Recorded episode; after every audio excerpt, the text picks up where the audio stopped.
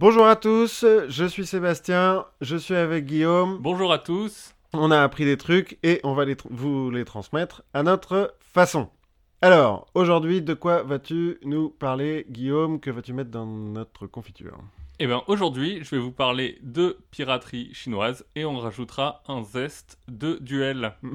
et toi? Et moi, de sultan arabe qui est kurde en fait, et de Médor, le fameux chien. Très bien. Et donc, n'oubliez pas, la culture, c'est comme la confiture. C'est moins bon que le Nutella. Faut voir. Ben, c'est toi qui commence Eh ben, c'est moi qui commence. Alors, comme d'habitude, euh, je le fais trop, mais je vais le faire encore. Euh, je vais faire un, un tout petit disclaimer en, en début d'histoire, parce que je vais vous parler d'une histoire de piraterie du XVIIIe siècle. Donc, les sources sont un petit peu euh, limites. Il y a quelques histoires qui sont pas tout à fait éclaircies, donc il y a plusieurs interprétations possibles. J'en ai choisi parfois, je vais essayer d'être le plus exhaustif possible, et en plus, c'est euh, des Chinois, donc ma, pro- ma prononciation plus le fait que les documents soient en chinois à la base, risque de compliquer la tâche. Ouais, ça va. On- je te dirai rien sur la prononciation parce que moi aussi je vais avoir des problèmes. Ok, très bien. Et ben, direction la Chine et la, di- et la dynastie Qing. Du coup, La fameuse. la fameuse. Alors, la dynastie Qing, elle a duré entre 1644 et 1912. Et là, on va se placer pile dans l'apogée de cette dynastie. Mhm. puisque euh, donc l'apogée, elle est normalement euh, située sur le règne de l'empereur Qianlong, qui va se faire de 1735 à 1796. Et en fait, c'est le- la fin de cet apogée, le début du déclin, début du déclin qui est marqué notamment en 1793 par l'arrivée en Chine de la Compagnie des Indes de l'Est. Ah, la fameuse compagnie des Indes orientales dont on a déjà parlé. Exactement. Le Monsanto de l'époque. les grands méchants de, du XVIIIe siècle. Donc, ils arrivent en Chine en 1793. En même temps, il y a le Portugal qui tient Macao. Mhm. Pour parler un peu de ce qui se passe au sud de la péninsule chinoise, puisqu'on va se situer autour de Canton, autour du Vietnam, donc plutôt euh, au sud de la Chine. Asie du Sud-Est. Exactement. Et c'est dans ce contexte, en 1765, près de Canton, que naît Cheng Yi. Le fameux. Le fameux Cheng Yi. Alors en fait, il est déjà un peu fameux parce qu'il appartient à une famille qui est déjà, elle, un peu fameuse. C'est une famille de pirates. La famille des Cheng. La famille des Yi, je pense. Ah, mais on sait jamais avec les Chinois parce qu'ils les mettent à l'envers, les, les noms de famille. Ouais, alors je. Mes, mes excuses à toute la famille Yi ou à toute la famille Cheng, mais j'aurais tendance euh, à penser que c'est Yi. Et donc, en- lui, il naît en 1765. euh, il, est, il naît dans une famille qui règne déjà sur un petit, une petite flotte qui s'appelle les Drapeaux Rouges. Mhm. qui doivent être, euh, je pense, une référence à la couleur de leur voile, qui était rouge. On peut le penser. Donc, la, la piraterie en Chine à cette époque-là, c'est des jonques. Enfin, en même temps, tous les bateaux en Chine à cette époque-là, c'est des jonques. Oui. Si je ne m'abuse. Oui, oui, le- tous les bateaux sont des jonques, mais c'est pour euh, se fa- sortir un peu de l'image et se plonger un peu dans l'imagerie de la jonque dans le port de Canton.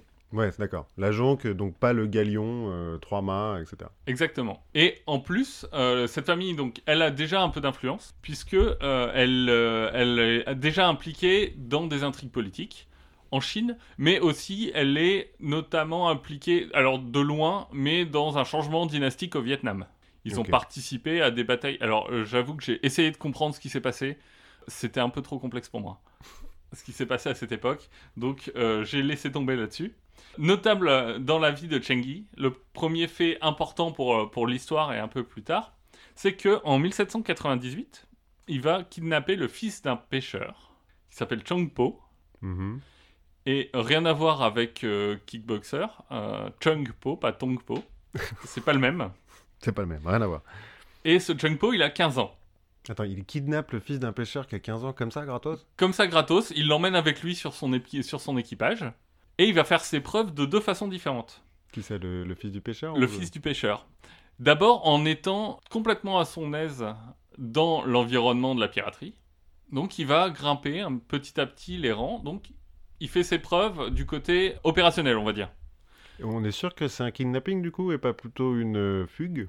Alors c'est présenté dans toutes les sources que j'ai vues comme, euh, comme un kidnapping. Ouais. Le deuxième chose qui, la deuxième chose qui fait qu'ils se font bien dans, dans l'élément, c'est qu'apparemment il devient l'amant de Chung Yi. Ah d'accord. Chez les pirates chinois, c'est comme ça. Eh ben, apparemment, en tout cas chez eux, c'est comme ça. Mais Chungi, alors pour faire, euh, pour rester dans les métaphores euh, maritimes, il est un petit peu à voile et à vapeur. Alors Puisque qu'à l'époque, le machine, la machine à vapeur n'existe pas. en, oh, en 1800, en 1798, euh, je, Il n'y a pas de bateau à vapeur en tout il n'y a cas. pas de bateau à vapeur, je pense pas. Mais peut-être que, euh, je sais pas qu'on passe les bateaux à hob sur le Mississippi, Non, c'est plus tard ça. c'est plus tard. J'ai pensé à cette blague, je me suis dit est-ce que je vérifie? Et après je me suis dit bon, Non, la blague était plus On- importante. Voilà, et on a plein d'auditeurs hyper intelligents qui rectifieront de même. En 1801, il fait preuve donc de son autre penchant, puisque il va se marier slash s'allier. On va voir que c'est un peu, un peu flou. Avec euh, Chi Chang-ku, qui a 26 ans à l'époque. Mhm. Et en fait, on ne sait pas trop si c'est un mariage d'amour ou si c'est vraiment une alliance commerciale. Ça serait pas les premiers en même temps. Ce ne euh, seraient pas les premiers, mais en, en tout cas, là, ils l'ont choisi. Ils ont choisi de s'allier. Alors, on ne sait pas si c'est un mariage d'amour, mais elle, en fait, elle est prostituée dans un bordel flottant dans le, la baie de Canton. Normal. Donc, on pense qu'elle a quand même un certain charme et qu'il est possible que Chung-hee soit tombé amoureux d'elle. Ok. Alors là, là encore, les sources sont euh, un peu floues sur le fait que est-ce qu'elle était prostituée, est-ce qu'elle était mère maquerelle? Ouais, parce que sinon, il n'y a pas beaucoup d'intérêt pour lui, je veux dire, dans l'alliance. Ben, c'est euh, quelque chose qui est un peu flou et on ne sait pas non plus si elle a été euh, au départ capturée par les pirates ou si ils se sont rencontrés comme ça par hasard dans un bordel. Par hasard dans un bordel. Il rentrait dans un bordel, Vo- par voilà, hasard. Par hasard. Et puis c'est- pouf, il est tombé sur. Ah bah tiens, bonjour madame. Qu'est-ce que vous faites? Bah je. Rien. Rien, je, je- je suis barmaid je suis barman et puis je fais le ménage le, le week-end. Et je m'occupe de naviguer aussi parce que les bordels flottants, j'imagine qu'il faut un capitaine, il faut la connaissance des nœuds, euh, enfin. Ouais, peut-être. Donc c'est une prostituée, mais elle est déjà un peu connue dans les milieux un peu interlopes de, de Canton.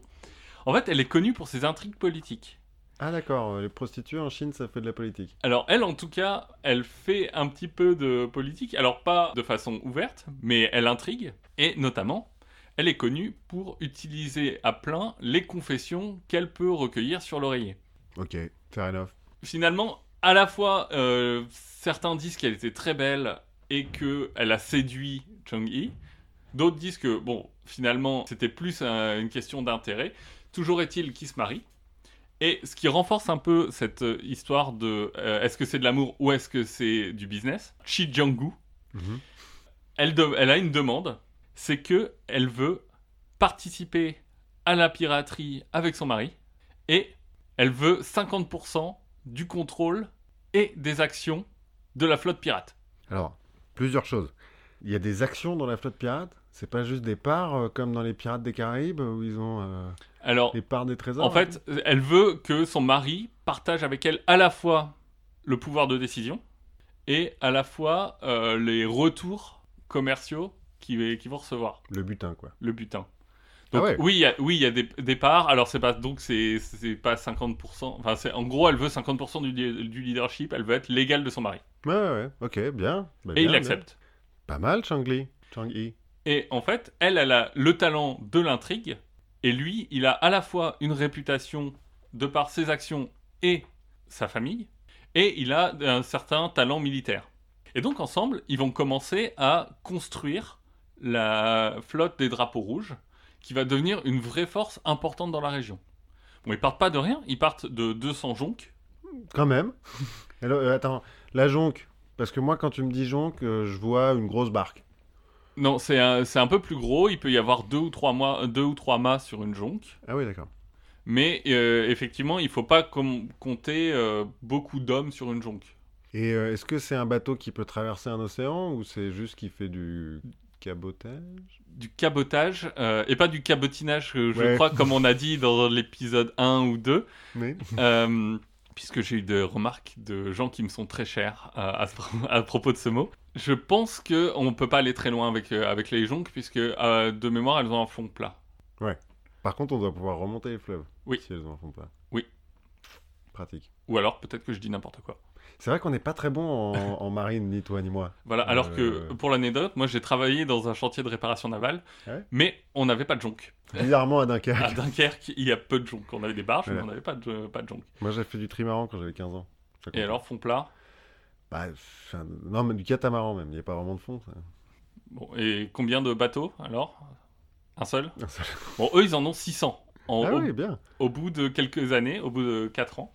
Et euh, ils deviennent tellement forts que, par exemple, en 1804, ils organisent le blocus de Macao. Ah ouais, ouais, mais bon, ça, euh, les pirates des Caraïbes aussi, ils faisaient des blocus, ils avaient qu'un seul bateau, d'accord, mais plus gros. Et donc, eux organisent le blocus de, Mar- de Macao et ils vont euh, battre les armées portugaises. Ah, bien. Donc, c'est une, une force importante jusqu'en 1807. En 1807, Chung-Gi meurt au Vietnam. Alors, là encore, on ne sait pas très bien comment il est mort. Des gens disent qu'il y a eu un tsunami ou qu'il y a eu un typhon Mhm, qui a renversé son bateau. D'autres disent qu'il a été assassiné. mhm. Certains vont jusqu'à dire que c'est sa femme qui a commandité son assassinat. Ah bah attends, euh, il a tout partagé avec elle et tout. euh. Ah, peut-être que tout partager, c'était pas assez. Ah, voyons, euh, elle est dans longue. euh. En Non, tout moi, cas, je, moi, je parie sur le tsunami. En tout cas, notre euh, jeune ambitieuse va changer de nom. Elle va s'appeler Ching Chi, qui veut dire la veuve de Ching.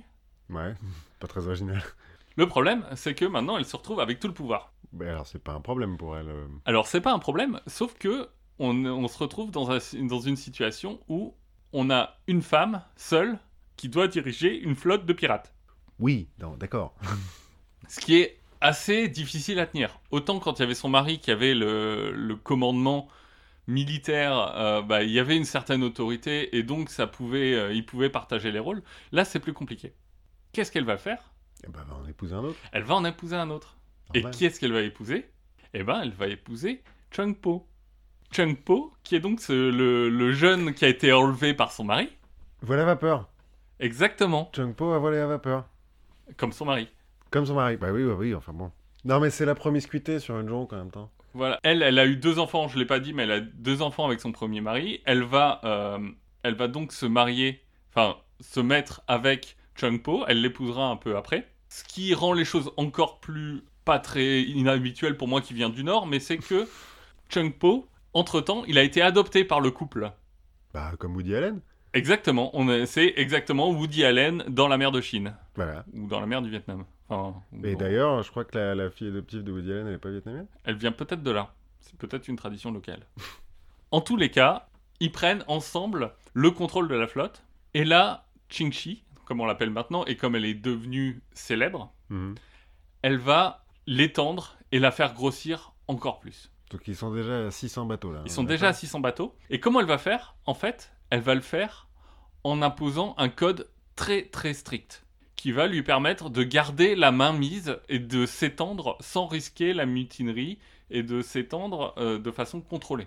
Mais je croyais que le code des pirates c'était plus une un guide de conduite, euh, Alors, c'est un guide de, de conduite. référence au film. hein. Pirates des Caraïbes. Non.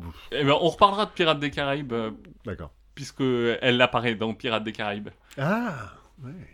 La première chose, c'est la taxe. Mhm. C'est-à-dire que quand un bateau prend un butin, 80% de ce que le bateau a récupéré part pour la flotte en entier. Donc remonte à Xingqi. Ah, attends, attends. À, Shing- à elle toute seule ou pour À la elle flotte? qui le re- redistribue ensuite pour euh, tous les bateaux qui n'ont pas pris de butin et pour, euh, les, pour la maintenance, pour... euh, D'accord, communiste quoi. Voilà, un, peu une organisation socialiste, on va, partager les, on, on va partager les richesses. Et 20% qui reviennent à l'équipage. Donc on a une sorte de sécurité sociale euh, qui se met, euh, qui se met en route chez les, chez les pirates. Alors qu'est-ce qui se passe quand on n'est pas, euh, quand on désobéit à ce code des impôts qu'elle impose? Eh ben, d'abord, si c'est une petite somme et que c'est la première fois, on est fouetté. Bon, ça va. Voilà, si c'est une grosse somme et que c'est pas la première fois, bon, c'est la mort. Ouais, bon, bah oui. C'est les pirates en même temps. Voilà, c'est les pirates et c'est comme ça qu'elle fait. Ok. Et c'est elle qui les tue. Alors c'est pas elle qui les tue, elle a suffisamment de gens pour elle. Par exemple, désobéir à un ordre, c'est la mort, décapitation. Donner un ordre qui ne vient pas de son supérieur et donc in fine de Ching-Chi, c'est la décapitation. Bah, elle a bien lu Sun Tzu. Hein. Au début de Sun Tzu, il dit euh, le général, il faut qu'il maîtrise son armée et il bute euh, le premier lieutenant qui, qui respecte pas un ordre tout de suite. Et donc, comme ça, elle impose une sorte de discipline assez importante, même si on reste chez des pirates, donc il y a quand même quelques dissensions, mais elle veut, en tout cas, elle, imposer un ordre et une hiérarchie claire. Quand des hommes sont capturés, eh ben, ils ont le choix. Soit ils deviennent pirates, soit on les tue. Ouais, normal pour un pirate. Ce qui est moins normal pour un pirate, c'est qu'est-ce qui se passe quand on capture une femme? Hmm. C'est là qu'on voit la petite touche féminine de la femme à la tête de la flotte. Quand on capture une femme, si elle est laide, on la, reje- on la relâche. Comme les poissons. Ah non, celui-là est trop petit, vas-y, remets- remets-le dans la, dans la rivière. Ouais, le, en gros, le rationnel, c'est Ah non, celle-là elle est trop moche, on n'arrivera jamais à la revendre. Elle la revendre à un bordel, je suppose. À un bordel ou à qui est prêt à donner de l'argent pour une femme pas trop laide. Ouais. Les plus belles, donc en, en revanche, sont capturées. Elles sont destinées à être vendues. En revanche, si un pirate s'aventure à violer une de ces femmes captives, il est puni de mort. Bien, normal. Les- faut, faut pas niquer la marchandise, après euh, elle perd la valeur. Les pirates, ils peuvent même pas coucher avec une captive qui est consentante. Faut pas abîmer la marchandise. Dans ces cas-là, euh, lui on le décapite et elle, on la jette à l'eau avec un boulet attaché au pied. Donc on la tue, quoi. En revanche, les pirates, avant de coucher avec une captive, ils peuvent l'épouser. En fait, elle est puritaine, euh, ta, Elle est un peu- veuve. Elle est un peu puritaine. Les, les pirates peuvent épouser les captives, mais dans ces cas-là, ils doivent se jurer fidélité. Ouais, bah normal. Avec des sanctions corporelles, euh, si, euh, bien sûr, cette, euh, si cette, bien sûr cette fidélité n'est pas respectée. Ouais, ouais, ouais, non mais... Ce qui rend peut-être les sorties à terre moins fun. Oui, du coup, qu'une fois que t'as épousé une captive, tu peux plus aller au bordel flottant à Macao, quoi. Et en même temps, que tu captures des captives, t'es obligé de te marier avec elles. Si tu veux les baiser. Voilà, exactement.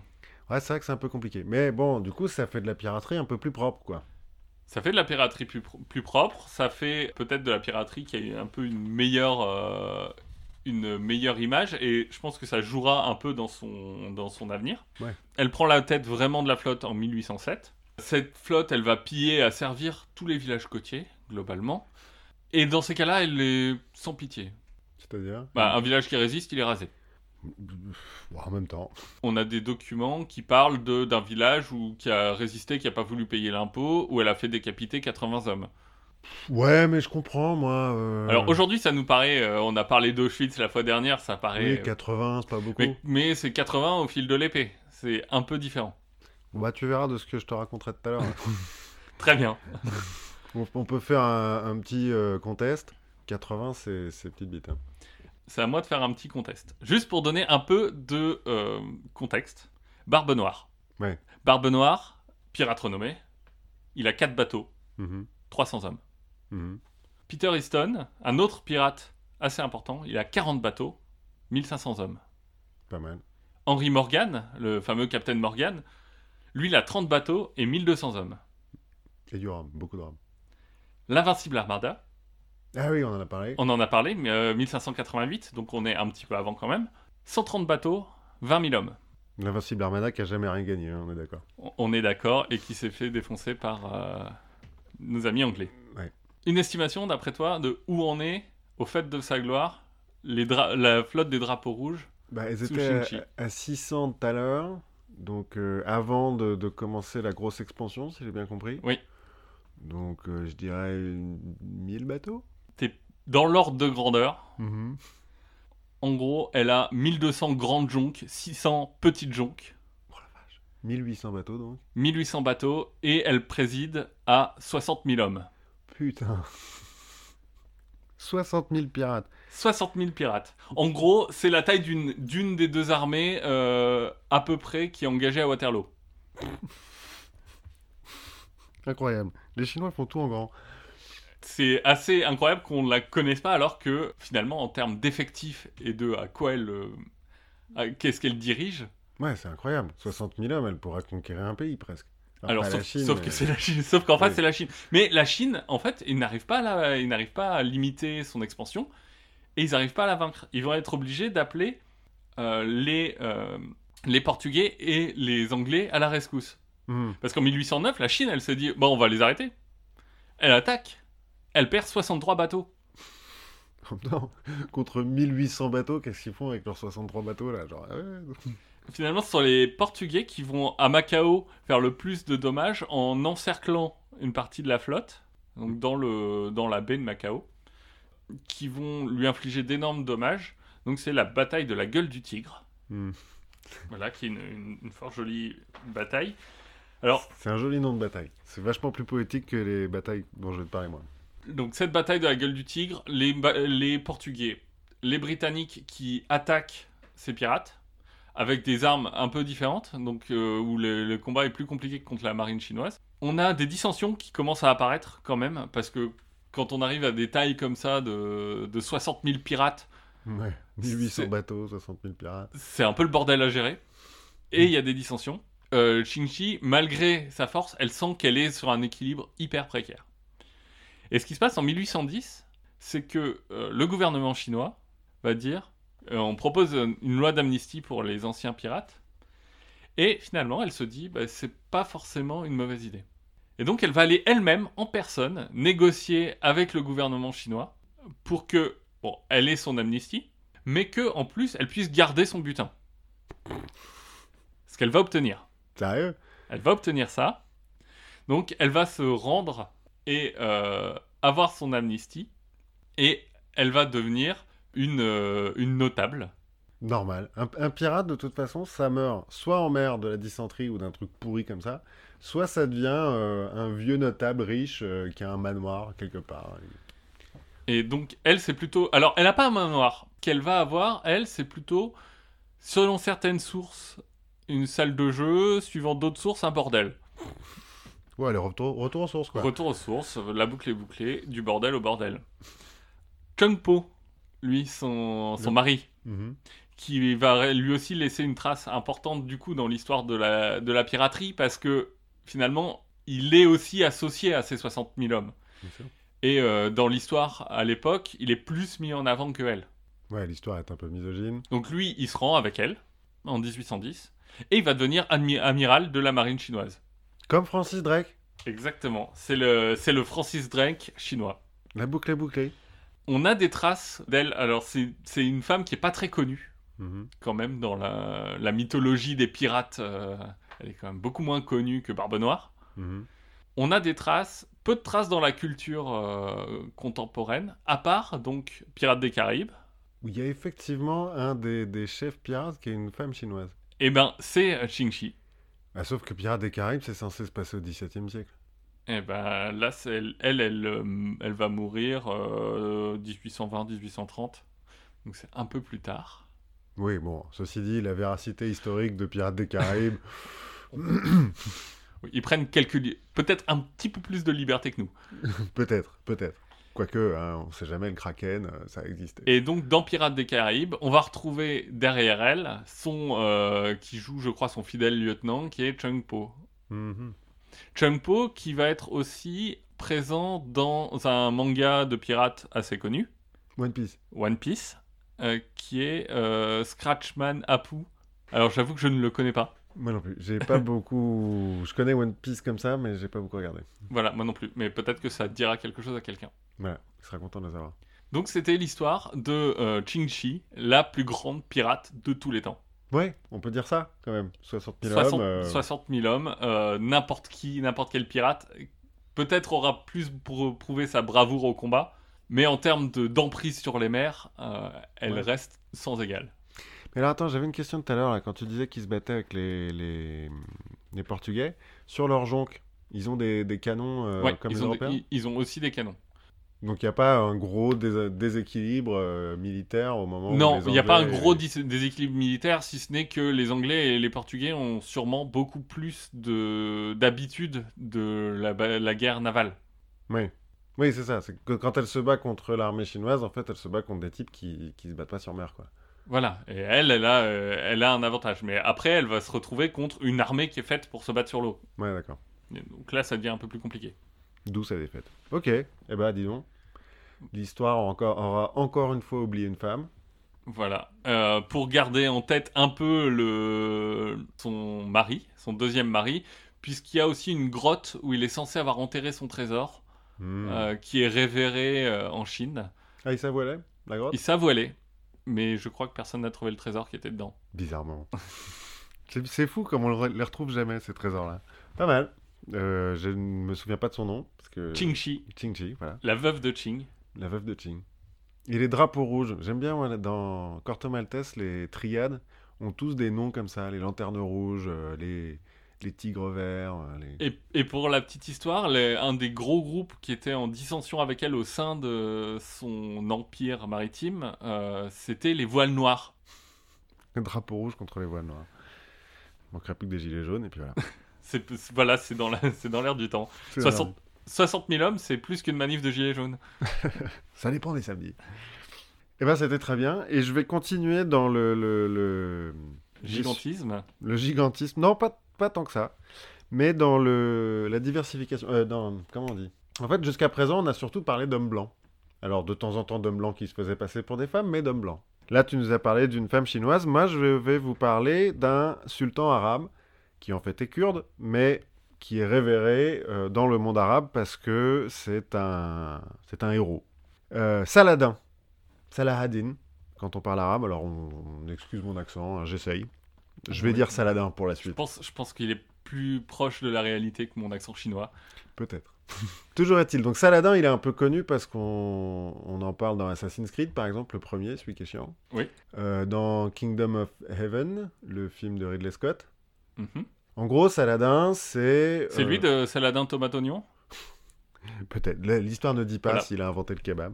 Cette blague est passée, il fallait, il fallait que je la fasse. Maintenant, elle est en dehors de mon esprit. Je te comprends, moi aussi. Euh, Saladin, j'ai eu plein de blagues de salade et je me suis dit non, non, non, faut pas que tu le fasses. Donc voilà, Saladin, c'est un peu le héros du côté musulman des croisades. Héros parce qu'en fait, il est révéré dès le Moyen-Âge, dès en fait euh, la, la fin de la troisième croisade, comme un héros en Occident, parce qu'il a foutu une belle peignée quand même au, au royaume franc, enfin au royaume chrétien euh, au Moyen-Orient. Et donc, les Européens, plutôt que de continuer à dire que c'est juste un chien infidèle euh, sauvage euh, qui vit dans, un, dans une cahute en bouse de vache, se disent, vu qu'il nous a mis une peignée, on va dire que c'est un noble chevalier hyper honorable. D'accord, on n'est pas dans le, la, tr- la propagande traditionnelle de l'ennemi qui est à la fois très fort et très faible. Non, non, là on est dans l'ennemi qui est très fort et très noble, et qui d'ailleurs serait secrètement chrétien. D'accord. Comme ça, ça va. On n'a pas perdu contre des Arabes, on a perdu contre un chrétien secret, d'accord mais Oui, euh, et puis finalement, euh, ils adorent Jésus aussi. euh, Oui, un petit voilà. peu. Alors, je sais pas s'ils adorent vraiment. Enfin, je veux pas prendre de fatwa, mais. euh, Si, si, Jésus, c'est un prophète de l'islam. Euh, ouais, il n'y a pas de problème. Bon, ça, c'est le, le côté euh, légende qui arrive un peu après euh, au Moyen-Âge en Europe pour, pour expliquer qu'on s'est pris une peignée. Alors, on a dans le monde arabe, pas du tout jusqu'au 19e siècle, et à la fin du 19e siècle euh, et au 20e siècle, quand il commençait, on en commence à parler de nationalisme arabe, euh, Nasser, par exemple, en Égypte, ou Saddam Hussein en Irak, vont reprendre l'image de, Saladin pour dire euh, Moi, je suis le nouveau Saladin qui va unifier tous les pays du Moyen-Orient. Ce qu'a essayé de faire Nasser, d'ailleurs, puisqu'il y a un moment donné, alors pendant quelques années, où l'Égypte et la Syrie n'ont formé qu'un seul pays. Et, pas les, et les Turcs, euh, tant qu'à faire euh, un petit Atatürk euh, comme ça, comme ça on a les Turcs, les Irakiens, on a tous les amis des Kurdes. Ouais, alors non, euh, parce que les, les Turcs, ils sont toujours un petit peu à part, puisqu'ils sont pas arabes en soi. Oui, c'est vrai. Ils sont musulmans, mais ils sont pas arabes. Et donc, euh, ils sont un petit peu à part. De temps en temps, ils comptent les points. De temps en temps, quand c'est l'Empire ottoman, en fait, c'est eux qui dirigent tout. Là, en l'occurrence, euh, Saladin, il a vécu au XIIe siècle. Donc, il est né en 1138. À l'époque, les Kurdes, les Turcs, pardon, règnent sur la Turquie. Et euh, ils ont été un peu forts euh, un siècle avant. Mais là, maintenant, ils, sont, ils comptent les points en plus. D'accord. Saladin, donc, il naît à Tikrit, en Irak, dans le Kurdistan iranien. Et il est kurde. D'accord. C'est un vrai kurde. C'est un vrai Kurde. Sauf qu'à l'époque, les Kurdes, euh, c'est pas ce que c'est que maintenant. C'est-à-dire qu'ils sont pas euh, chassés par tout le monde et, et les, les perdants de l'affaire. Saladin, il naît dans une famille de militaires d'assez haut niveau, puisque son père, euh, Ayoub, sera nommé gouverneur de Baalbek, qui se trouve au Liban. Donc il est nommé gouverneur de Baalbek par le sultan local, par le grand sultan local. Parce que donc en gros, euh, le, le monde arabe à l'époque, un petit peu comme euh, l'Europe, c'est le bordel. C'est plein de sultanats, de califes, de vizirs et de. Voilà, c'est ça. C'est qu'il y a plein de, de- de petits seigneurs locaux qui sont des émirs, qui euh, sont censés... Enfin, alors, des émirs selon dans quelle langue tu le dis d'ailleurs, parce que ça peut être aussi des atabeg. Mais bon, bref, les émirs règnent sur une ville ou sur un petit coin. Ils sont censés être sous les ordres d'un sultan, qui est lui-même sous les ordres d'un vizir, qui est lui-même sous les ordres d'un calife. Le calife est le commandeur des croyances, un peu comme le pape.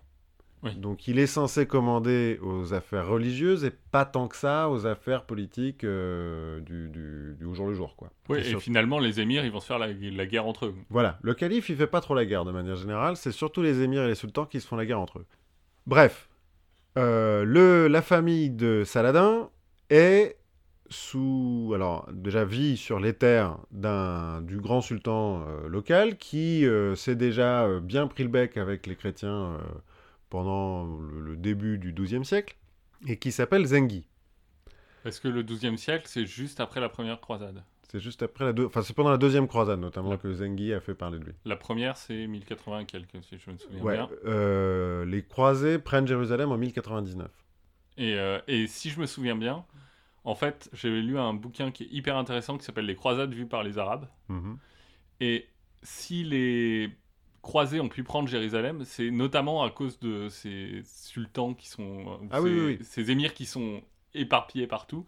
Et qui se font tous la guerre entre eux. Ils se font la guerre entre eux et donc euh, bah, eux ils s'envoient les croisés de l'un à l'autre Ouais, ouais, sans ouais. vraiment les combattre et leur, euh, leur donner un front uni. Ils s'en servent comme outil pour euh, aller défoncer leurs concurrents et jusqu'à ce qu'il soit trop tard, qu'ils soient allés trop loin Ouais, ouais, et qu'ils se rendent compte de. C'est tout à fait ça, et ça continue à ce, moment-là. Donc là, on est euh, 1099, c'est la chute de Jérusalem. Là, on est en 1030 1138, euh, la naissance de Saladin. C'est encore le cas. Les émirs se font encore la guerre entre eux. Les francs eux-mêmes se font la guerre entre eux, hein, parce qu'ils sont pas d'accord selon d'où ils viennent et selon euh, quelle est leur place forte. Enfin, tout le monde se fait la guerre avec tout le monde. Tout le monde fait des alliances tout le temps. euh, Il y a que ça dans cette histoire. Bref. Donc Ayoub, il est nommé gouverneur de Baalbek au Liban par Zengi. Et donc sa famille, Saladin y compris, et l'oncle de Saladin, Shirkou, dont on réentendra parler plus tard, rentre au service de Zengi, qui meurt euh, à peu près à cette époque-là, et ensuite reste au service de son fils, Nouraddin, qui est lui aussi un des grands héros euh, de côté euh, musulman des croisades. Nouraddin est Atabeg de Mossoul et d'Alep. Atabeg, c'est un autre titre de noblesse. Mais donc c'est un petit peu le mec qui compte à ce moment-là. C'est celui qui dirige euh, toute cette, toute cette région du nord de l'Irak. Euh, ouais, le- enfin Mossoul, Alep, euh, Damas, euh, le, le, le- Ouais, voilà, Assassin's Creed quoi. ouais, plus ou moins. Donc pas, tout- pas sur la côte, mais euh, Irak, Syrie, ces endroits-là. Tous ces gens-là sont sunnites et donc sont sous les ordres du calife de Bagdad, qui fait partie de la dynastie abbasside. Donc le calife de Bagdad, c'est le grand chef religieux de l'époque, mais encore une fois, lui, il fait pas la guerre. Non, lui, bah, comme le pape quoi. Oui, comme le pape, c'est ça. fait, il fait pas la guerre, euh, mais il se contente de dire bon, il y a des infidèles, ce serait bien d'aller les battre, ce Voilà, serait bien d'aller les défoncer.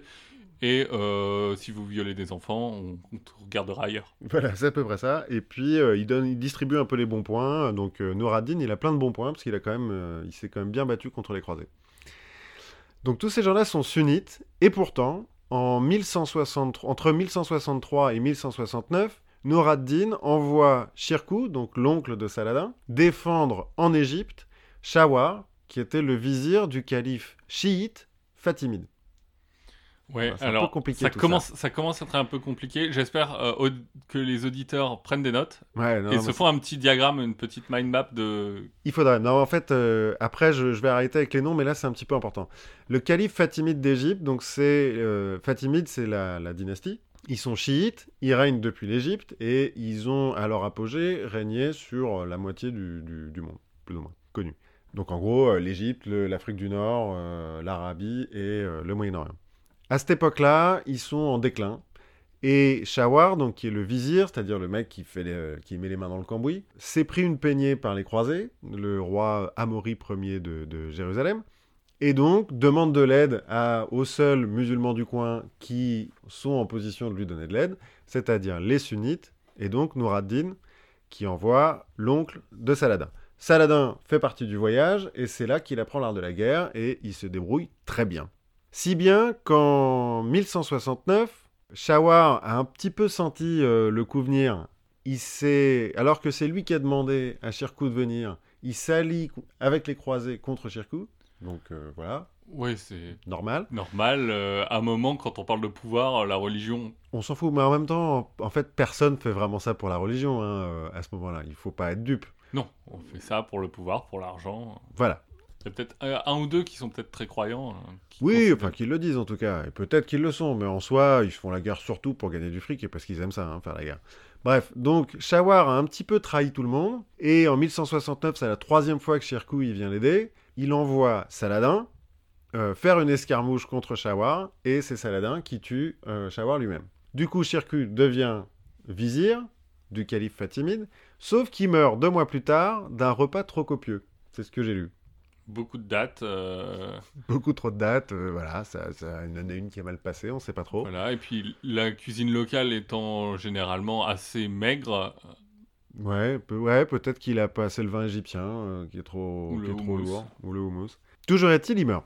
Moi, je, vu que c'est Saladin qui a tué euh, Shawar, ça m'étonnerait pas qu'il ait foutu un petit peu de poison dans la soupe de l'oncle. Mais enfin bon, ça, l'histoire ne le dit pas. Saladin se retrouve vizir d'Égypte, puisqu'il n'y a plus personne pour diriger. Le calife fatimide se dit que Saladin n'étant pas très vieux, il a 30 ans à l'époque, ça va être facile de le contrôler, il le met vizir. Tu parles, c'est facile de le contrôler. Saladin, il remplace tous les fonctionnaires par des proches, donc par des Kurdes, qu'il a ramenés euh, de chez lui, et il fait décapiter tous les anciens euh, hauts fonctionnaires euh, du régime. bah, comme après une élection. quoi. Normal. Et c'est à ce moment-là qu'il rencontre le génie. Non, pas encore. Bon, celle-là aussi, voilà, il fallait la faire. et- Ouais, on parle de ça, mais non, non, non, il n'y a, a pas de génie. Non, non, à ce moment-là, il tue tout le monde. Enfin, il tue tout le monde, non, c'est pas vrai. Il tue des hauts fonctionnaires, ceux qui lui jurent allégeance, il ne les tue pas, parce que, de manière générale, Saladin, tout au long de sa vie, sera plutôt juste. On tue des gens, mais ils l'ont mérité. Mais ceux qui euh, font amende honorable, on ne les tue pas. Comme Bref. les pirates. Comme les pirates de tout à l'heure. Non, non, non, bien. Alors là, il n'est pas pirate pour le coup, il est vizir. Mais il a une double allégeance, parce qu'il est vizir d'un calife chiite, le calife fatimide, mais il est aussi encore sous les ordres de Nour ad-Din, puisque c'est Nour ad-Din qui l'a envoyé. Oui. Nour ad-Din demande à Saladin de zigouiller le calife. Saladin ne sait pas trop sur quel pied danser. Nour ad-Din commence à sentir un petit peu euh, que ça tourne mal pour lui euh, et que le Saladin, là, il va, rouler pour sa propre pomme. Donc il lui demande de l'aider contre les croisés. Saladin euh, refuse. Enfin, officiellement, il dit qu'il est occupé, qu'il peut pas. Mais donc il se mouille pas, quoi. Il a de la chance. Le calife a la bonne idée de mourir, à peu près à ce moment-là. Ah, c'est l'avantage du Moyen-Âge, c'est que finalement les gens vivent pas très vieux de toute façon. Oui, et puis il meurt rapidement aussi, surtout de temps en temps d'un truc. tu te tapes le pied dans une pierre, euh, trois semaines après, pouf, la Tu te, gangrène, la, tu te cognes la tête, hop, Charles, Charles IX. Charles IX, boum, t'es mort. Euh, donc le calife a la bonne idée de mourir. Saladin en profite pour dire à son successeur de pas succéder. Donc euh, fini les Fatimides, très bien. Nouradine est un petit peu content, content. Mais Saladin continue à refuser plus ou moins officiellement de l'aider. Donc en 1174, Nouradine se prépare à la guerre contre Saladin. Sauf que le 15 mai, il meurt. Fièvre foudroyante. Finalement, Saladin, il est assez chanceux. Oui, sur le, le- le côté des mecs qui meurent au bon moment, il est assez chanceux. Parce que donc là, le 15 mai 1174, Nouradine meurt d'une fièvre euh, foudroyante. Et le 11 juillet, donc deux mois plus tard, Amaury Ier, roi de Jérusalem, meurt aussi. C'est celui qui avait la lèpre? Non, c'est son fils qui va avoir la lèpre, euh, Baudouin IV, donc qui le succède, mais qui à l'époque a 13 ans. A déjà la lèpre, mais à 13 ans. Donc, T'as 13 ans, t'as la lèpre, ah, c'est chaud. t'es à Jérusalem au- au- entouré de, de gens qui veulent ta peau. C'est chaud. Dans ta, dans ta vie, tu peux avoir. Tu te dis putain, je suis roi. Ouais, C'est mais c'est cool, j'ai tiré la bonne carte. Mais en fait, à côté, pour Ouais, contrebalancer, il y a un peu de karma. genre. ouais, Super, ouais. je suis roi. Ouais, bah, t'es. Ouais. Et pourtant, il va résister quand même pas trop mal, Baudouin IV, malgré sa lèpre et le fait que tout le monde veut le buter de manière générale. Mais donc, euh, en 1174, le terrain est assez ouvert pour Saladin, puisque il va y avoir une guerre de succession euh, chez les successeurs de Nur ad-Din, et les croisés, à cause du jeune âge de Baudouin IV et du fait qu'il y a un régent et que c'est un petit peu le foutoir, pendant trois ans, ils se mettent en défense et ils font rien. Du coup, Saladin va s'occuper des Zengides, donc les descendants de Nur ad-Din et de Zengi. Nouradine, il laisse un héritier, un prince, Al-Salim Malik, qui a 11 ans, donc il peut pas vraiment euh, gérer. Mais il laisse aussi trois gouverneurs principaux à Alep, Damas et Mossoul, qui sont les trois plus grosses villes du royaume. Le prince, à l'origine, est à Damas. Le gouverneur de Mossoul va à Damas récupérer le prince et attaque Alep et défonce le gouverneur d'Alep. Sauf que du coup, il est plus à Mossoul.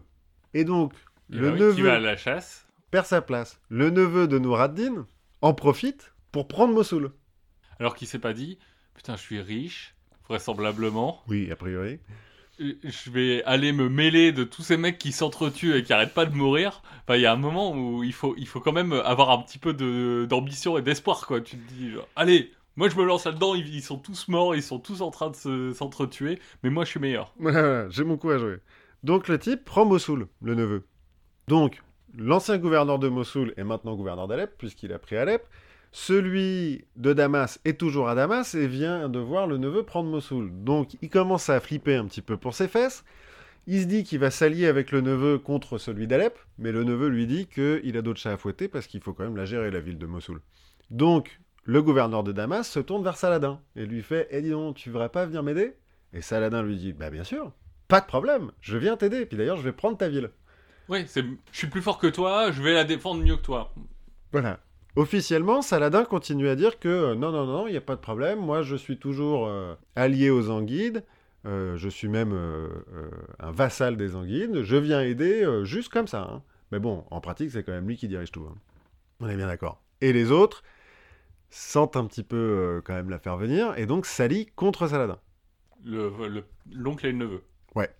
En pratique, Saladin, il marche sur Alep, donc euh, sur un des gouverneurs, où il y a le, prince qui est censé être le prince héritier. Donc il marche sur Alep, au passage, il prend euh, euh, Homs et Hama, et il fait le siège d'Alep en 1175, premier siège d'Alep. En gros, Saladin, dans sa vie, va faire beaucoup de sièges, ça va jamais marcher, ou presque. Premier siège d'Alep, ça marche pas parce que les Anguides s'allient aux Francs qui, prennent Saladin par revers, du coup il est obligé de retourner défendre Damas. Dans le même temps, les Anguides engagent les Ismaéliens pour assassiner Saladin.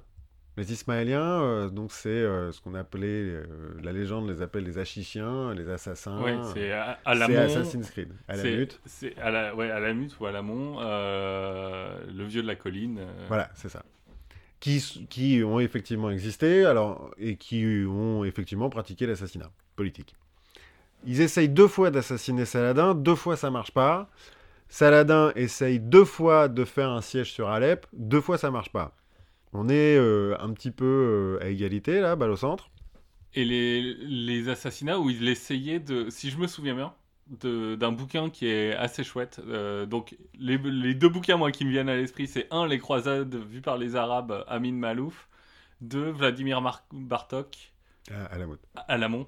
Euh, en l'occurrence, et où il raconte la tentative d'assassinat sur, euh, qui est pas en fait une tentative d'assassinat, en tout cas euh, vu du côté euh, des Ismaéliens, où- avec, avec notre ami Saladin qui a entouré sa tente de sel pour qu'on puisse remarquer les pas si quelqu'un...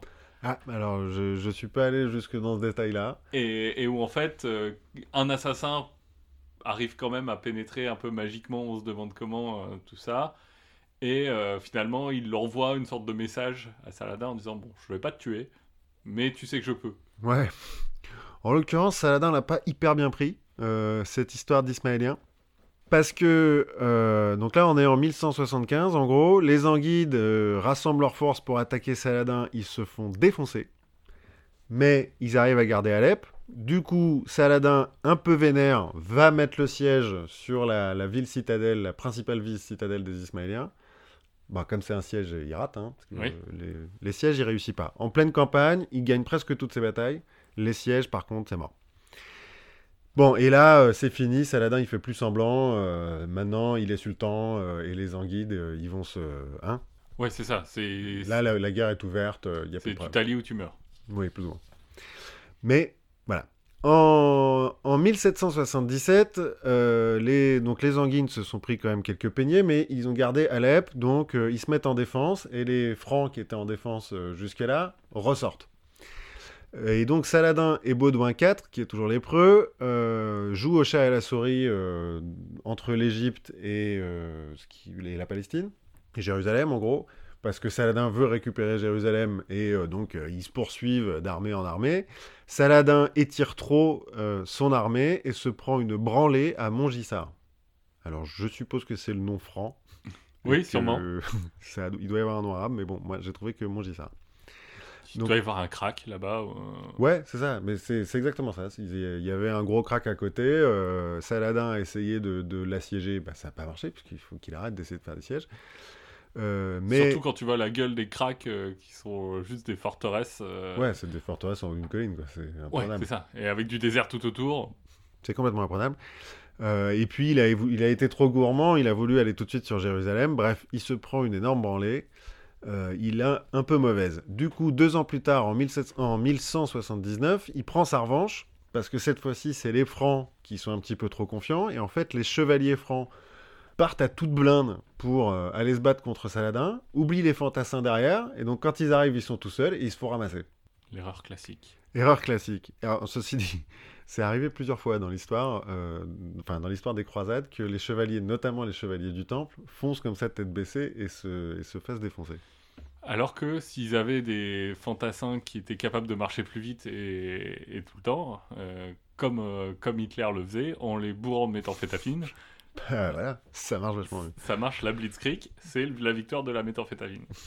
Voilà, mais bon. Et à l'époque, malheureusement, on avait du hashish apparemment. Du mais- hashish et de l'opium, ce qui n'a pas fait vra- pas vraiment accélérer les gens. Donc, Saladin a pris sa revanche et euh, il signe une trêve. euh, les Baudouin, euh, Baudouin IV et Saladin signent une trêve. Donc, Saladin peut se retourner vers les Anguilles. Il va de nouveau se battre avec les deux qui restent et qui sont toujours à Alep. Euh, ah non, bah non, en l'occurrence, euh, le, le successeur est mort. Et euh, c'est deux de ses cousins qui se battent, donc qui divisent encore plus ce qui reste de l'Empire Zanguine. Donc, Saladin en profite, retente de, de faire un siège. Alors, non, d'abord, il assiège Mossoul. Bah, ça marche pas, puisque il, il- ça marche pas les sièges chez lui. Mais bon. Alors, en fait, ça marche pas cette fois-ci, pas parce que militairement ça marche pas, mais c'est parce que euh, les mecs qui sont dans Mossoul ont appelé tous les émirs du coin en disant Eh, regardez, lui, euh, il est pas fidèle à l'islam, euh, il, il se bat contre des musulmans alors qu'il y a la menace chrétienne. Saladin, qui a quand même comme projet ultime de rassembler tout ce beau monde, se dit que politiquement, il vaut mieux lever le camp. Il lève le camp et il se rabat sur Alep. Donc il va une troisième fois assiéger Alep. Il doit commencer à connaître. Enfin, il, il Bah a ouais, les bonnes ont- adresses, euh, il a ils ont- son resto préféré. euh. Voilà, ils ont laissé leur fortification d'avant et tout, c'est cool. C'est la troisième fois qu'il essaye. Les mecs dans la ville sont toujours aussi décidés à, à- à défendre leur ville. Il se dit que ça va encore foirer, sauf que le, le- le nouveau euh, gouverneur de la ville, qui est donc un des, des successeurs euh, normalement de Noureddin, est radin au point de pas payer sa garnison. Et ça, pas payer son armée, je pense que c'est la dernière des conneries que tu peux faire. Voilà. Sauf quand c'est des fanatiques. Mais euh, Ouais, en l'occurrence, vu qu'ils sont tous en train de se taper dessus euh, Non, non, non. Là, ils, sein de la même religion. Ouais, là, ils sont pas du tout fanatiques. Enfin bon, ils aimeraient bien garder leur ville, mais se- ne pas se faire payer, ça, ça leur fout quand même un peu les boules. Donc le type, euh, le gouverneur en question, là, sent qu'il va passer un sale quart d'heure s'il reste en ville. Donc il négocie avec Saladin. Il lui offre la ville en échange de pouvoir partir avec son trésor. Donc Ça il rappelle les plus belles heures de civilisation. Ouais, plus ou moins. Euh, donc il part avec son trésor sous les huées de la ville et il va se réfugier dans une forteresse que lui laisse Saladin, l'air de dire bah vas-y va t'asseoir sur ton tas d'or là-bas, euh, de toute façon tu sers plus à rien. Saladin a enfin récupéré Alep, il lui manque plus que Mossoul pour avoir toutes les grosses villes du coin.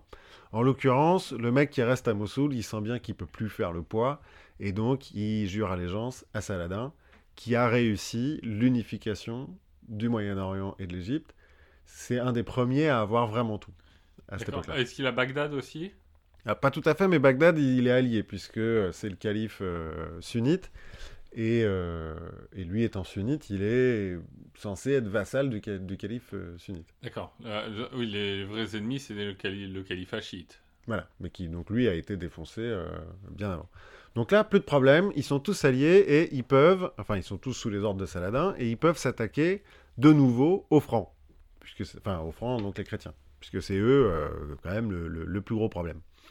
Donc on était resté sur une trêve en 1180. Sauf que le fameux Renaud de Châtillon, tu as dû entendre parler de Renaud de Châtillon C'est le, le même que la station de métro Châtillon? Non. enfin, je pense pas, parce que c'est un fief et connard, quand même, euh, Renaud de Châtillon. En, en fait, c'est un ancien prince d'Antioche, donc Antioche, c'était un des royaumes euh, chrétiens, qui a été fait prisonnier pendant 16 ans à Alep, alors Papa Saladin, avant que, avant que ce soit Saladin, qui en est ressorti avec une... un léger racisme. En fait, soit t'en ressors euh, complètement raciste et haineux, soit t'en ressors Robin des Bois. Hein. Voilà, c'est ça. Bah, lui, il a choisi le côté raciste et haineux. Et donc, il veut pas euh, respecter la trêve. Il attaque euh, des raids de pèlerins qui vont, des pèlerins musulmans qui vont à la Mecque. Euh, Baudouin a beau euh, essayer de faire des traités pour qu'on libère les, pèlerins, euh, Renaud de Châtillon refuse. Il attaque des caravanes égyptiennes, puisque donc le, territoire de Saladin, c'est de l'Égypte jusqu'en Syrie. Donc il faut des, ca- des caravanes qui aillent du nord au sud. Il attaque aussi ce truc-là. Bref, tout ça fait que Saladin commence à avoir les boules et veut refaire la guerre aux Francs. Il se trouve, là encore, il a de la chance que en 1185, Baudouin IV meurt de la lèpre. Il aurait pu être euh, un peu plus chanceux que ce soit l'autre, euh, Renaud de Châtillon. Ah bah non, parce qu'il va avoir sa vengeance du coup. Ah, Non, non, non. C'est Baudouin IV qui meurt et qui laisse à la place son neveu, Baudouin V, qui a 9 ans et qu'on surnomme Baudouinet. c'est un nom qui a pas vraiment traversé l'histoire, Baudouin. Non, c'est vrai. Enfin, moi, je connais pas, à part le roi belge, euh, je ne connais pas de Baudouin. Moi non plus. Ça doit pas être facile à porter. Et alors Baudouinet, C'est, ça sent pas la virilité, ça Non. sent pas la testostérone. euh, pour asseoir son pouvoir, c'est pas terrible. Bon, ceci dit, le mec a 9 ans. Et il a 9 ans et il meurt à 10. hein. En 1186, il meurt et euh, les Baudouins, on arrête. Et le nouveau roi de Jérusalem, c'est Guy de Lusignan, qui est pour le coup un, euh, un vrai chevalier. Donc, tout le monde est là pour se foutre sur la gueule, hein, quand même. Il, il leur manque plus qu'un prétexte. Le prétexte, c'est, encore une fois, Renaud de Châtillon qui brise la trêve en attaquant une caravane avec des Templiers. Parce qu'en gros, euh, Guy de Lusignan, il sait pas trop s'il faut faire la guerre ou pas. Il y a la moitié des, seigneurs qui disent non, non, non, la paix avec Saladin c'est bien. L'autre moitié qui disent ouais, on pourra peut-être leur faire la guerre. Les Templiers ont bien envie de faire la guerre. Et du coup, Renaud de Châtillon, il provoque en attaquant euh, une caravane qui aurait, dans laquelle aurait voyagé la sœur de Saladin. Qui lui fout encore plus les boules. bah, tu, touches à, tu touches à sa sœur. euh, bah, tu te fais défoncer. Bah, c'est ce que fait Saladin. En fait, comme il s'est rendu compte que ça marche bien le côté euh, appelé à la religion pour rassembler des grosses armées, puisque c'est ce qu'ont fait les, les chrétiens, et ben il lance le djihad. Et il rassemble une énorme armée à Damas. Et le 4 juillet 1187, il attaque euh, les armées croisées, les chevaliers du temple et les chevaliers hospitaliers, qui sont tous dans la même armée. Ils Ouais. se font tous attaquer, c'est la bataille de Hattin, et les chrétiens se font défoncer. En gros, il a bien compris de ses erreurs, Saladin. Au lieu de faire un siège, il les attend en race campagne. Les autres, ils n'ont pas pris assez d'eau, ils n'ont pas pris assez de bouffe, ils sont en plein désert, ils sont ramassés, et ils se font défoncer par euh, l'armée de Saladin. Donc là, c'est vraiment sa supériorité stratégique et militaire qui fait le, qui fait le truc. C'est pas un coup de bol de. Non, non, là, c'est pas un coup de bol, c'est qu'il a commencé à réfléchir son truc. De manière générale, il a quand même gagné beaucoup de batailles déjà, à part les sièges, mais euh, il a gagné beaucoup de batailles. Il est respecté comme étant un grand général. hein. Il a de la chance, mais pas que. Ah, Euh, De toute façon, les grands généraux ont de la chance. Oui. De manière- tous les grands hommes, de manière générale. Donc, après, à la bataille d'Athine, il capture le roi, Guy de Lusignan, qui va garder sous le coude comme otage. Il capture Renaud de Châtillon, qui va décapiter lui-même, parce que voilà. À la cuillère. Non, ça. Il s'en- il s'en fout, il va prendre le temps et rien, rien à foutre. Non, non, non. Alors, ce qui est marrant, c'est marrant que tu dis ça parce que Renaud de Châtillon, donc c'est Saladin lui-même qui le découpe euh, au SAD. Saladin, c'est un soldat, donc on peut supposer qu'il il fait ça bien, propre. Mais ensuite, il ordonne qu'on assassine, enfin qu'on assassine, qu'on décapite tous les chevaliers du temple et tous les chevaliers hospitaliers qui sont prisonniers. Parce qu'il dit, ça sert à rien de les garder prisonniers. De toute façon, c'est des fanatiques. Si je les relâche, ils vont, euh, à un moment donné, il va falloir les relâcher. Ils vont recommencer à se battre contre nous. Donc, en quoi il a pas forcément tort. non. Et après, c'est soit les tuer, soit les nourrir. Ouais. Et euh, le fait est que les chevaliers du temple et les chevaliers hospitaliers sont des fanatiques. Et donc, il ordonne qu'ils soient tous décapités. Il se trouve que dans sa suite, il a un certain nombre de religieux qui l'accompagnent, des oulémas et des ascètes soufis.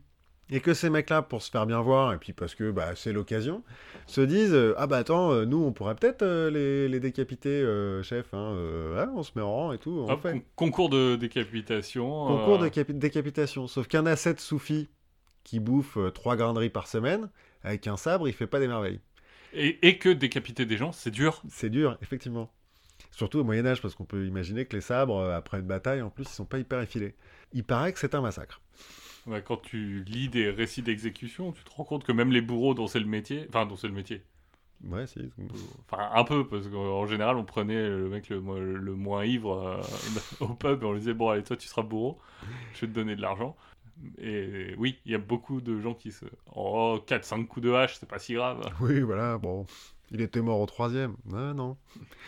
Donc il semblerait que ça soit assez dégueulasse. Et c'est pour ça que je rigolais un petit peu avec tes 80 tout à l'heure décapités, c'est que là, il en décapite beaucoup plus, hein, euh, du coup. Oui. Euh, bon. Mais c'est des soldats. Mais c'est des soldats, ils l'ont cherché un petit peu quand même. Euh, au cours de l'été 1187, puisqu'il a gagné contre la grosse armée chrétienne, il se dit qu'il va pouvoir reprendre Jérusalem. Comme il n'est pas complètement con, il commence par prendre tous les ports sur la côte pour pas se faire euh, prendre par derrière par, les, chré- par des chrétiens qui, qui débarqueraient. Il les prend tous sauf Tyr. Le port de Tyr, il n'y arrive pas parce qu'il l'assiège et donc ça marche pas. Et que surtout le port de Tyr est dirigé par Conrad de Montferrat, qui est, semblerait-il, un euh, bon général. Mais il a quand même pris tous les autres ports, et le 2 octobre, il assiège Jérusalem, et il prend Jéru- Jérusalem. Le seul siège qui réussit, c'est celui de Jérusalem. Quitte à en, réussir un, qui Ouais. te laissera dans la postérité. On prend le, celui qui est bien, quoi. Euh, à la différence des musulmans, des chrétiens, pardon, qui ont, quand ils ont pris Jérusalem en 1099, ils ont tué tous les civils musulmans et ils ont brûlé tous les juifs. Lui, quand il reprend Jérusalem, C'est marrant de faire la dichotomie entre tuer et brûler. Bah, en fait, c'est que les Juifs, ils les... ils les ont enfermés dans les synagogues, ils ont brûlé les synagogues. Bref, ils n'ont pas été très cool. Euh, lui, quand il prend Jérusalem, euh, il accepte que les chrétiens s'en aillent en échange d'une rançon. Euh, c'est euh, 10 pièces d'or pour un soldat, 5 pièces d'or pour une femme, 2, pièces d'or pour un, un enfant. Il rend aux Juifs leur synagogue. Il retransforme la mosquée Al-Aqsa en mosquée, puisque les chrétiens l'avaient transformée en, en Oui. église. Mais il laisse aux chrétiens le Saint-Sépulcre. Et euh, un peu plus tard, il acceptera que les pèlerins chrétiens euh, viennent jusqu'au Saint-Sépulcre. Donc en fait, il est plutôt cool quand Et, il reprend et il rend le mur aux juifs? Euh, oui. Euh, alors je sais pas si à l'époque le mur des lamentations est déjà quelque chose en fait. Mais bon, en gros, il Bah, rend leur le- lieu de culte. enfin, je crois que le, mur des lamentations, il existe depuis. Oui, depuis hyper longtemps, mais euh, mais il y a Depuis des moments où il était, il Ouais. était recouvert. Peut-être. Bon, en tout cas, il rend leur, leur lieu de culte aux Juifs. Donc là, il a repris Jérusalem. Conrad de Montferrat envoie un message en Europe en disant les gars, euh, ça chauffe, là, vous voulez pas nous ramener un petit peu de, de renfort Et c'est la troisième croisade. La troisième croisade, c'est la croisade All-Star. T'as Richard Cœur de Lion, roi des Anglais, Philippe Auguste, roi des Français, et euh, Frédéric Ier, empereur germain, dit Barberousse. Bim Bim. Avec en plus Robert de Sablé, grand maître euh, de- des chevaliers du Temple. Euh, c'est la, la plus grosse Ouais, croisade. euh, C'est Avengers. Ouais, c'est un peu Avengers. Avengers Assemble. Bon, donc là, ils, ils ont, ils ont quand même un petit peu de, de puissance. Sauf que ça commence mal. Barberousse, après avoir quand même euh, gagné plusieurs victoires en Turquie, se noie. Oui, je me souviens qu'il se, il se noie dans une rivière ou un truc vraiment con. Ouais, euh, un truc vraiment con. Il se noie et du coup son armée euh, se, se sépare. euh, voilà. Saladin se dit que ça sent un petit peu mauvais pour ses miches. Il libère Guy de, de Lusignan, donc l'ancien roi de Jérusalem qu'il avait gardé sous le coude, en espérant que ça aille foutre les zizanies euh, partout. Sauf que Guy de Lusignan, à la base, était censé reprendre Tyr, mais n'y arrive pas, et donc va euh, faire le siège de Saint-Jean d'Acre, et gagne ce siège grâce à Richard Cœur de Lion et à Philippe Auguste qui viennent lui filer un coup de main. Donc il est de nouveau roi de quelque chose et Saladin s'est un petit peu fait niquer dans l'histoire. Pour la petite anecdote, Conrad de Montferrat à ce moment-là se fait assassiner par les Ismaéliens. Pouf. et il est... Ah oui, non, je confonds avec Renaud Chatillon. Ouais. Ah non, Renaud. Chatillon est déjà mort, Ouais, non. c'est pour ça que je me dis, mais il s'est pas fait décapiter. Non, non. Et s'ensuit euh, une série de batailles. Alors à ce moment-là, Philippe Auguste rentre en France parce qu'il se rend compte qu'il n'y a pas grand-chose à faire ici. Mais s'ensuit une série de batailles entre Richard Cœur de Lion et euh, Saladin qui euh, fera leur légende. Aux deux, en pratique, c'est toujours Richard Cœur de Lion qui gagne. hein. Il gagne, mais à chaque fois, il profite pas du fait qu'il a gagné, donc il ne reprend pas Jérusalem. Il est assez mauvais, en fait, Richard Cœur. Il est bon pour gagner les batailles, mais après, il sait pas quoi faire. C'est un bon tacticien, mais un piètre stratège. C'est ça. Donc il gagne les batailles, mais après il sait pas quoi faire, donc il n'arrive pas à reprendre Jérusalem. Euh, mais il arrive quand même à arrêter l'expansion du, du, du sultanat de Saladin. Et donc c'est là où vient la légende. La légende, c'est que euh, à une époque, euh, à un moment, pardon, Richard Cœur de Lion est blessé. Saladin lui envoie son meilleur médecin. À un moment, Ri- Richard Cœur de Lion perd son cheval. Saladin lui envoie deux chevaux pour le remplacer. Il y a une espèce de petit côté genre. allez, Gentleman agreement. ouais, euh, Gentleman agreement. euh, tout, tout, tout, Toi, t'es, quelqu'un euh, qui est à mon niveau. Ouais, donc. euh, Donc, euh, un jour, on se fera face sur le champ de bataille et on fera un, dura qui, un combat qui durera mille ans. Voilà, on va pas faire comme les autres qui meurent au bon moment. Bon, ceci dit, Saladin, euh, son armée est un peu en déroute. En 1192, il signe une paix avec Richard Cœur de Lion et il se trouve qu'il meurt l'année suivante, en 1193. Richard ou Saladin? Saladin. Saladin meurt en 1193, mais bon, il a unifié euh, le, le Moyen-Orient et l'Égypte. Il a repris Jérusalem. Il a plus ou moins mis la pâtée quand même aux, aux croisés pendant assez longtemps. Il laisse derrière lui 17 fils qui vont s'empresser de se faire la guerre et donc de, de, Il faut détru- s'occuper pendant les sièges, j'imagine. de détruire toute l'œuvre de, de Saladin. En pratique, ils fondent une dynastie, les Ayyoubides, du nom de son père. C'est marrant, à chaque fois, c'est le nom de leur père. Clovis, il, il fonde les Mérovingiens du nom de son père, ou de son, grand-père, son. Là, les Ayyoubides, c'est le nom de son père. Les Zengides, pareil, c'était le nom du premier. Peut-être parce que c'est un peu prétentieux. Enfin, Prétentieux de donner son propre nom à... Oui. Il n'y a que Napoléon, en fait, qui donne son propre nom. voilà, je pense que bon, Napoléon, il est un peu à part. mais- Ouais, voilà. Il est Bonaparte. Euh, bref, voilà. Donc, en gros, moi, ce qui m'a amusé dans, dans- dans cette histoire, c'est que euh, de nos jours, enfin, depuis euh, le 11 septembre, quand on recommence à parler de croisades et de guerres, des civilisations, etc., en disant que nous, c'est les meilleurs et que eux, c'est des sauvages, bah, en fait, à cette époque-là, tout le monde fait la guerre pour la même raison, pour le pouvoir et, et Ouais, et l'ambition la religion, c'est un prétexte. Et la religion est un complet prétexte. Et il se trouve que pendant ces croisades-là, en fait, le plus noble de tous les rois, seigneurs, machin, c'est Saladin. Puisque, euh, de fait, tous, il est aimé par ses sujets, euh, il est euh, révéré par les chrétiens comme étant un bon adversaire. Il a fait l'unification du truc de, de- de la région, finalement sans trop verser de sang. Il est révéré comme un grand paladin. Bon, dans le monde arabe, il sera un petit peu oublié pendant quelques siècles parce que euh, sa dynastie des Ayyoubides règne jusqu'en 1260. Et après, c'est les Turcs. D'accord. Donc c'est en fait c'est lui qui a précipité la chute des Arabes. euh. Ouais, plus ou moins. Enfin, disons que ensuite, c'est une, il y a une autre Oui, dynastie qui se met en place et qui fait tout pour effacer les souvenirs de la précédente, quoi. Forcément. Et donc, il sera euh, récupéré que plus tard. Petite anecdote euh, comme ça pour prouver que c'était pas. Alors, deux anecdotes en fait. Déjà, le médecin personnel dont je parlais euh, avant, c'était Moïse Maïmoni, Maïmonide, pardon, qui est un des plus grands intellectuels juifs de l'époque. Pour dire qu'il est ouvert d'esprit, quoi. Bah, euh, de toute façon, à un moment, il est pragmatique. C'est un militaire. Oui, mais bon, là, en l'occurrence, Moïse Maïmonide, euh, c'est un rabbin, euh, c'est un astrologue, un mathématicien, un médecin. Oui. euh, c'est vraiment un intellectuel qui garde avec lui. Euh, il est décrit comme vivant avec ses hommes, presque ascète. Il vit pas dans les grands palais et tout. De toute façon, il fait la guerre tout le temps, mais bon. Il vit pas dans les grands palais. Il redonne de, de la richesse aux pauvres. il est décrit comme étant un bon souverain, en fait. Alors, par des trucs qui sont un peu agéographiques, mais Ouais. Allez, Les petites anecdotes comme ça, c'est toujours difficile à vérifier.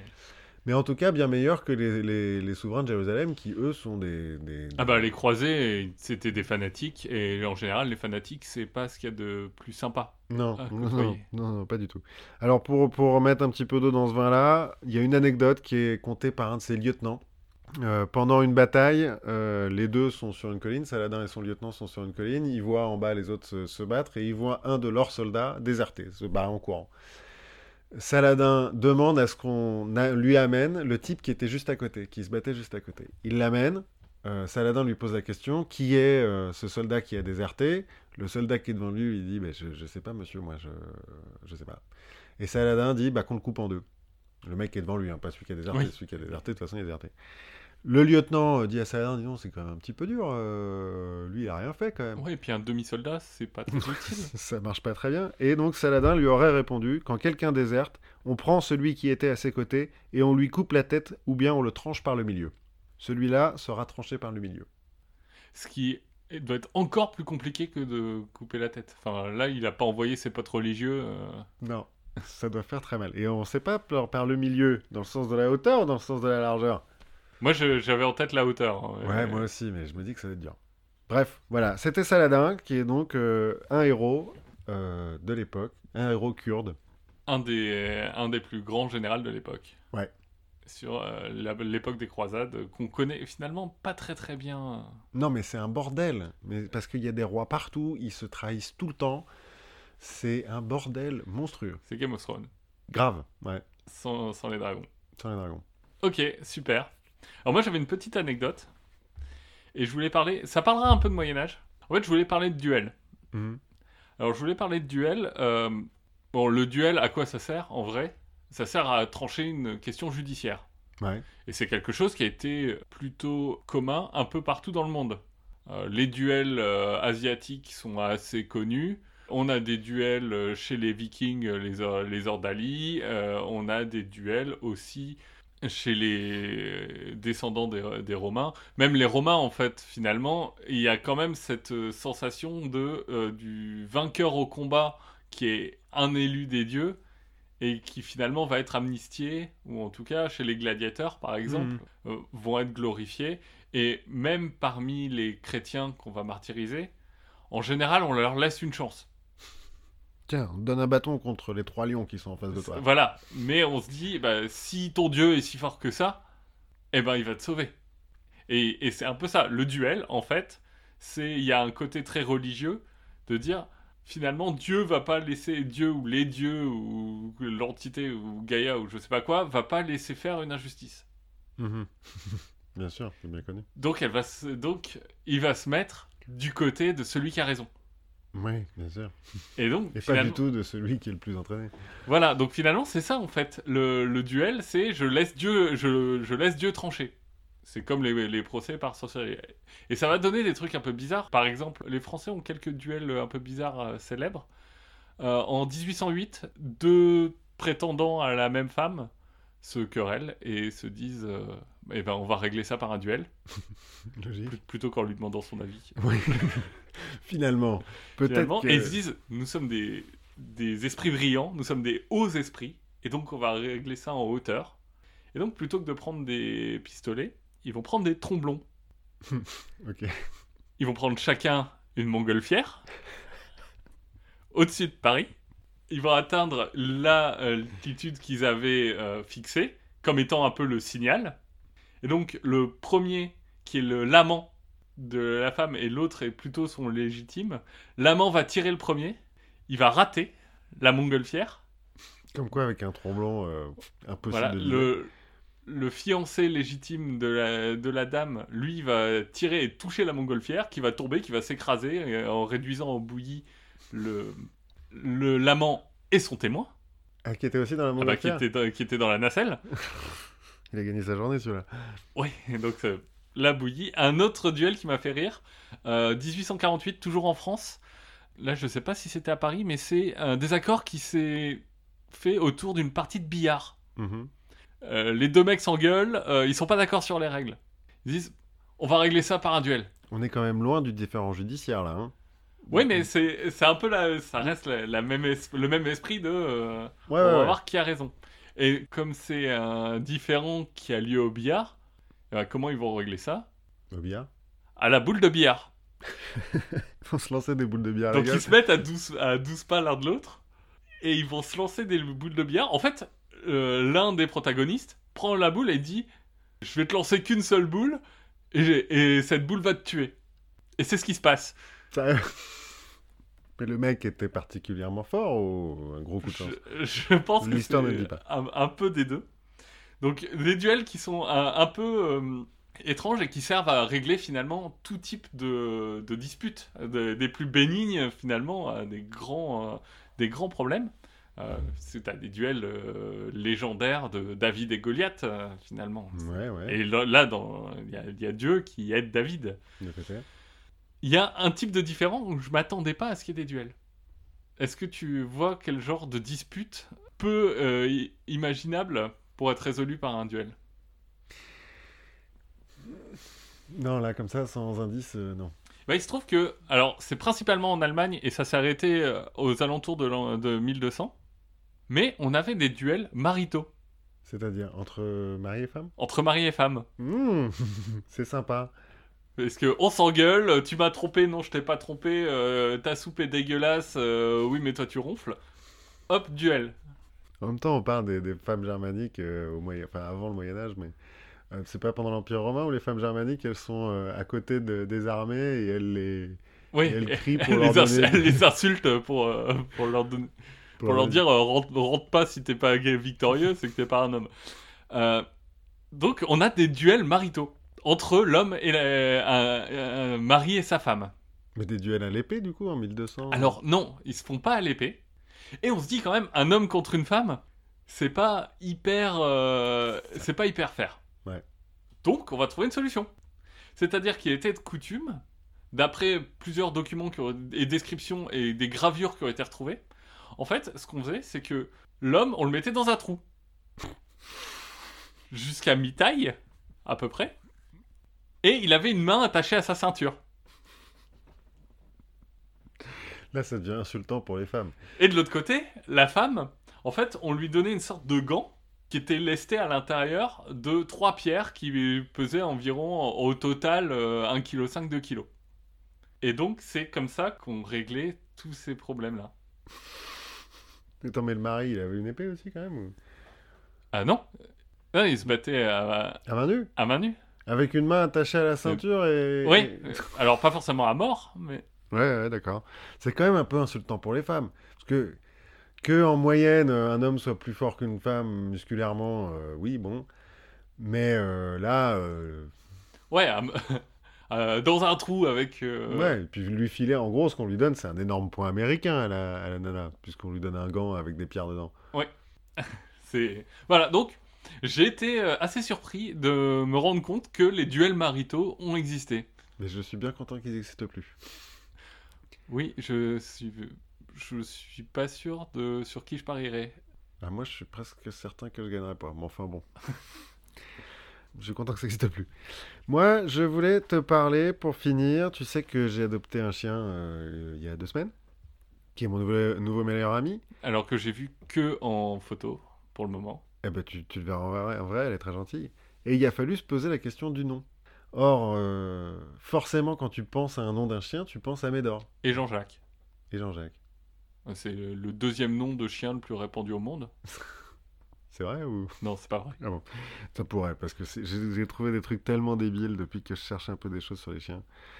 Bref, en France, on, on a tendance à appeler un chien euh, lambda, on l'appelle Médor. En Allemagne, on l'appelle Rex, c'est un peu plus cool.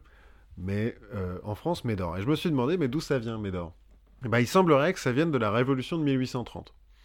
La Révolution de 1830, c'est Charles X, qui est le dernier frère de Louis XVI et de Louis XVIII, Mhm. qui euh, est un bon gros conservateur euh, contre-révolutionnaire à la limite du tyran, qui refuse les résultats des élections législatives de juillet 1830, qui décide de gouverner par ordonnance, ça nous rappellera quelqu'un, en pratique aussi de dissoudre l'Assemblée nationale et d'interdire euh, la liberté de la presse, ce qui provoque une révolution les 27, 28 et 29 juillet 1830 dans Paris. En fait, il n'y a que Paris qui se... C'est très parisianiste cette petite histoire. Oui, la province suivra. Voilà. elle est arrivée quoi dix ans plus tard, j'imagine. Non, parce qu'en fait, ça, ça se passe bien. Pendant trois jours, il y a donc une, une révolution, enfin un soulèvement dans, dans Paris, on appelle ça les Trois Glorieuses. De... Si Charles X avait refusé euh, le, le résultat des élections législatives, c'est parce qu'il est perdu, hein, contre les républicains et les orléanistes, qui sont les, les- les partisans de Louis-Philippe, qui Mhm. prendra le trône à la fin de, donc, du 29 juillet, à la fin de cette petite euh, révolution. Euh, Charles X sera exilé en Angleterre. Bref. Donc pendant la, la petite révolution, il y a quand même 800 insurgés qui meurent, notamment pendant l'attaque du Louvre. Puisque à l'époque, Charles X est au palais des Tuileries, qui est à côté du palais du Louvre. Le- Palais des Tuileries qui sera détruit un peu plus tard pendant la Commune. Euh, donc les insurgés attaquent le Louvre, se font tirer dessus par les gardes suisses, et il y en a un certain nombre qui meurent euh, sur place et qu'on enterre sur place, directement à côté des colonnades du Louvre, au coin de la rue de Rivoli et des colonnades du Louvre. Parmi ces deux frères... Cela dit, c'est classe comme. euh, Ouais, alors après c'est une fausse commune hein, quand même. On... Ouais, d'accord. Il n'y a, pas des- y a pas une croix de 10 mètres de Alors, haut. euh. on, y, on y mettra après une petite colonne quand même, pour, euh, pour, euh, bah, parce que les mecs ont quand même réussi une révolution. Et donc parmi les types qui sont morts à cet endroit-là, il y a deux cousins, Jacques-Léon Duhamel et Louis-Alphonse Duhamel. Pas forcément facile euh, les prénoms, mais voilà. On déjà des Duhamel. euh, Oui, par contre déjà des Duhamel en France. Euh, qui sont accompagnés du chien de euh, Jacques-Léon. Les deux mecs meurent, sont enterrés sur place dans la fosse commune et le chien reste. Le chien, lui, ne ma- ne- n'est pas mort. Et en fait, reste sur la tombe de son maître et hurle à la mort pendant des jours. Enfin, surtout les nuits. Parce que pendant la journée, il y a du monde, euh, machin, mais la nuit, il est toujours là et il hurle à la mort. Il refuse de se nourrir, il est couvert de plaies, il devient rachitique. Euh, Parce en ont été euh, peut-être euh, enterrés avec la balle. Ou avec Laurence. Peut-être. En tout cas, le chien est inconsolable. On essaye de lui donner. euh, une anecdote dit qu'on lui donne une brioche, il enterre la brioche. Euh, alors, du coup, l'anecdote. Enfin, les gens disent Ah, c'est pour la donner à son maître. Peut-être juste pour la récupérer plus tard. Bon, l'histoire ne la dit pas. Euh, le chien, c'est un espèce de gros caniche. Très gros caniche de l'époque. Il devient. Comme il reste tout le temps là, il devient connu. Parce que les Parisiens viennent ici pour fleurir euh, le- la colonne euh, qu'on a mis à cet endroit-là, et puis ils voient le chien, donc il, il, bah, il devient connu, le chien. Les gardes nationaux lui créent une petite niche sur laquelle ils écrivent un quatrain. Depuis le jour où il a perdu son maître, pour lui la vie est un pesant fardeau, par son instinct il croit le, le voir paraître. Ah pauvre ami, ce n'est plus qu'un tombeau. Joli quatrain. Joli quatrain, n'est-ce pas? Euh, il est, on tente deux fois de l'enlever, parce que comme il devient connu, bah, ça devient des gens qui veulent l'avoir. Deux fois, il s'échappe et il revient. Et donc, ce chien, on l'a appelé Médor, et tout le monde en a parlé, la presse en a parlé, etc. Et cela devient le nom de Médor pour des chiens. Alors, on ne sait pas si c'est les gardes nationaux ou les frères du Hamel, ou les cousins du Hamel qui l'ont appelé Médor, mais bon. Ce chien-là s'appelait Médor. Voilà pourquoi on appelle les chiens Médor. D'accord. Ce qui est un petit peu moins drôle dans cette histoire, c'est d'où vient le nom Médor, en vrai. En fait, le nom Médor, c'est un personnage d'un poème épique du XVIe siècle qui s'appelle Roland Furieux. Le même Roland que la chanson de Roland, euh. Charlemagne, tout ça. Qui est euh, un poème épique de chevalerie, il y a des dragons, des trucs, enfin, des magiciens, euh, voilà.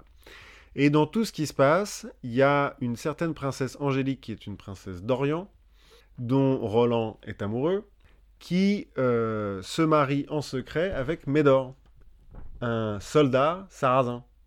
Puisqu'à l'époque, Ah. on les appelait ça des sarrasins. Il se trouve que Roland est mis au courant parce que Médor a gravé sur un arbre Médor plus Angélique égale amour, Amour euh, forever. amour forever, et Roland devient furieux, d'où le titre euh, du poème. Et euh, va faire la guerre au nom de Charlemagne contre les Sarrasins et boot les Sarrasins hors du royaume de France. Et donc Médor, c'est le nom de ce type, enfin du, du- du soldat sarrasin qui était D'accord, un chien d'infidèle. un chien d'infidèle. C'est exactement ça. C'est un chien d'infidèle qui est devenu un vrai chien. Donc c'est un poil raciste. On pourrait penser qu'on a oublié ça euh, au 19e siècle, au moment de la Révolution, mais c'est pas du tout le cas, puisque en fait, il y a Gustave Doré qui a fait des gravures euh, de ce machin-là. Il y a Lully, Vivaldi et Handel qui ont fait un opéra à propos de, de Roland Furieux. Donc c'était à la mode. c'est une histoire qui est connue. Et donc voilà, Médor, c'est en fait un, un poil raciste comme nom. Et une autre petite anecdote qui me revient comme ça. En fait, il y a quasiment la même anecdote à Tokyo. Ah oui, sur le Hachi là. le- Hachiko, euh, Hachiko, qui est le, le- le chien qui revient toujours au même endroit chercher son maître euh, et qui a une petite statue euh, à côté de Shibuya. Ouais, mon, mon père l'a vu, m'a dit Tu vas, regarde ça, c'est génial et tout. Je n'ai pas vu le film. Qu'ils Ah, ont fait un film avec Richard Gere et tout. ouais, ouais. Ah bah peut-être. Moi j'ai vu la vu la statue puisque en fait c'est euh, donc Shibuya c'est un des quartiers euh, les plus populaires de, de Tokyo et Hachiko c'est typiquement le lieu de rendez-vous quand on va à Shibuya. Donc le- le- la petite statue du chien. La petite statue du chien c'est où, où est-ce qu'on se re- où est-ce qu'on se retrouve? Bah on se retrouve à 18h devant Hachiko. Ça, c'est marrant. Toi, je pensais que c'était dans un petit truc de province. Bah, non, parce que dans le film, euh, c'est pas du tout dans une grande ville. Mais voilà, tout ce qu'on fait avec des chiens. Et ben on a appris plein de trucs. On a appris plein de trucs.